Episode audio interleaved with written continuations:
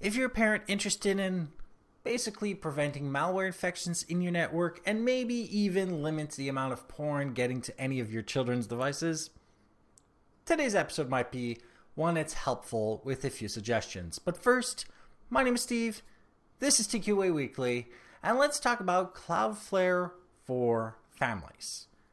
Parents and children around the world alike are sheltering in place because of COVID 19, which means you're spending a lot more time on the internet and the longer you spend online, the more likely you are to get infected. Also, the fact that you're leaving some teenagers out there unsupervised with their devices means that they will undoubtedly try to access porn. So, you have to mitigate this risk one way or another. And Cloudflare for families is one of the ways that you can use to block these eventualities. Now, let's not get ahead of ourselves. We all know that it is impossible for Cloudflare to block unknown malware.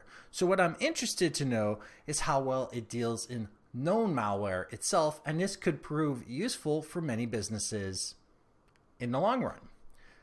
The actual issue, though, will always be with the adult content filter deployed by Cloudflare and other companies. See, usually these kinds of filters are keyword based and tend to block websites related to science, biology, and of course, LGBTQ. And because of this, many, many groups out there will be full on furious with them for blocking all these kinds of stuff. First, let's let's use some common sense here. There is no way that employees are manually flagging websites around the world for adult content. It is A, not viable, and B, if you have never seen the faces of people that flag inappropriate content after long days of work, you probably should because it's detrimental to their health. So we obviously want automated filters in place. No.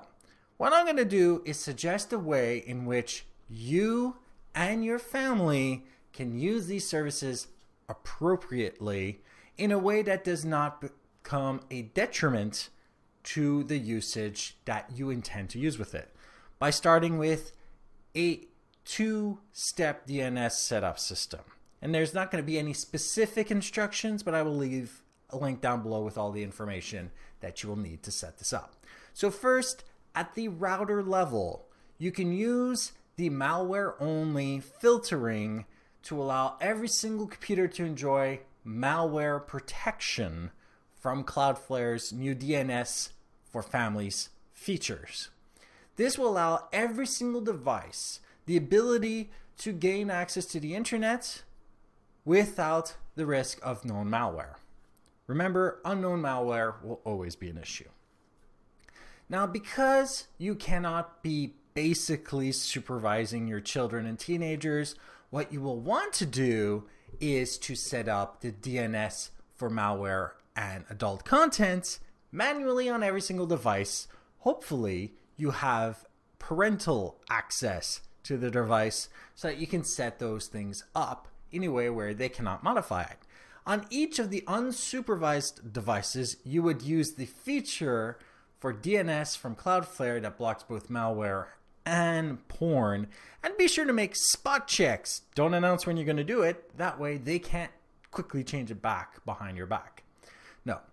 When you set up those things, each of these unsupervised devices will not be able to access porn and will not be infected by malware. You can set up a public access computer to allow people to enjoy science websites, biology websites, and have in depth discussions on issues related to LGBTQ and other kinds of topics related to that kind of stuff that are, how do we say, better talked with between parents and children. Because many people out there are in a state of flux right now, and they're going to be a lot more emotional and maybe, just maybe, some of them will be confused and need a little bit more guidance. I don't believe that blocking everything is the way to do it, but maybe supervising how people access the internet is going to be a much better and more viable option. Is this service going to be great? Probably. Eventually. Is there a way to set this up correctly? Of course. Is this going to be perfect? Hell no.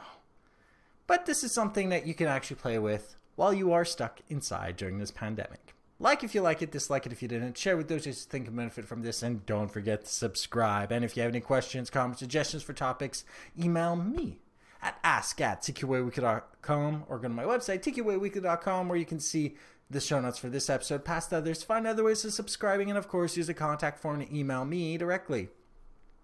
And if you want to see me play video games like The Witcher 3, go to twitch.tv slash zaxis1981. There is a schedule there, and I will change it periodically, so obviously go there to see when I will be playing. Thank you for watching, and goodbye.